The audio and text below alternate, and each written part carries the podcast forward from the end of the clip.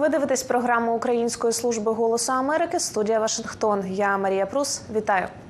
Законопроект про фінансування допомоги Україні отримає двопартійну підтримку у палаті представників конгресу, якщо буде винесене на голосування.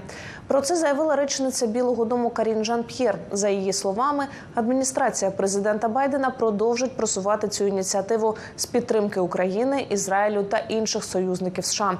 Для цього у вівторок Байден скликає лідерів обох палат конгресу до Білого Дому. Також мета зустрічі запобігти черговому шатдауну, частковій призупинці роботи уряду США, яка може настати, якщо бюджетні законопроекти не буде прийнято на початку березня. І Сполучені Штати виробляють до 30 тисяч 155 міліметрових снарядів на місяць. Критичний брак саме цих снарядів у збройних силах України став однією з причин втрати Авдіївки, кажуть посадовці у Києві та Вашингтоні. Що заважає надсилати ці снаряди Україні, та яким чином Міноборони фінансує навчання у США українських військовиків в умовах відсутності затвердження у Конгресі фінансування допомоги Україні? Про це Сабріну Сінг, заступницю речника Пентагону розпитала кореспондентка Голосу Америки Карла Баб.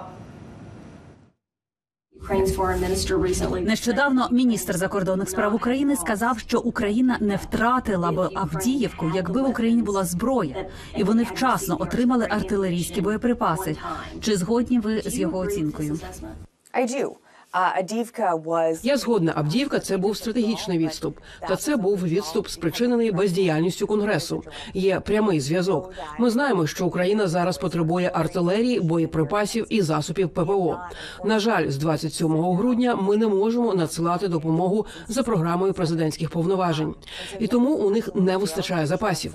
Через бездіяльність конгресу їм таки довелось здійснити той стратегічний відхід з Авдіївки, щоб змінити позиції та прорахувати рахувати, де вони збираються продовжувати зміцнювати свою оборону на сході та на півдні України. Зараз США виробляють близько 28 тисяч 155 міліметрових снарядів на місяць. Сполучені Штати їх не використовують. Вони потрібні Україні. Чому б не надіслати їх в Україну, сподіваючись, що додаткове фінансування буде схвалене? Їх виготовляють щомісяця, але знову ж таки додатковий пакет фінансування стосується поповнення наших власних запасів.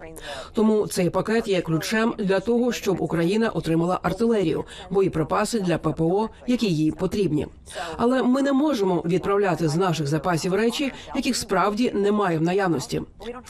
Отже, як тільки ми отримаємо ці 155 міліметрові снаряди на наші склади, ми зможемо їх відправити. Але ми зараз їх не маємо. Тому нам потрібно, щоб конгрес ухвалив це додаткове фінансування, про що ми б'ємо на сполох з початку жовтня. Я маю зазначити, що ми також працюємо за тимчасовим бюджетом. Ми досі не маємо бюджету на 2024 рік. Тому для нас дуже важливо схвалити не тільки наші бюджетні витрати, які зараз затримані, але й додаткове фінансування для України. Давайте тоді поговоримо про труднощі для Пентагону на тлі несхваленої допомоги. Хто зараз оплачує навчання українців? Чи Пентагон все таки ще платить за навчання, хоча грошей немає? Що ж, є виділені гроші, як от з фонду прямої фінансової підтримки України. Це наша довгострокова безпекова допомога Україні. Але так зараз момент, коли армії доведеться прийняти кілька жорстких рішень щодо того, звідки вони братимуть гроші, можливо, з інших програм. Тож зараз важкий час не лише для України, але й для армії. США. ми не можемо просто відвернутися від тих українських військових, які прибувають чи то в Європу. Європу чи то в Сполучені Штати на навчання і відправити їх назад на війну. Нашій армії, нашим службам доведеться почати говорити та приймати деякі жорсткі рішення, які вплинуть на всі збройні сили. На цьому у нас все. Шукайте інші історії у Голосу Америки українською на нашому сайті та у соцмережах. Дякую за увагу.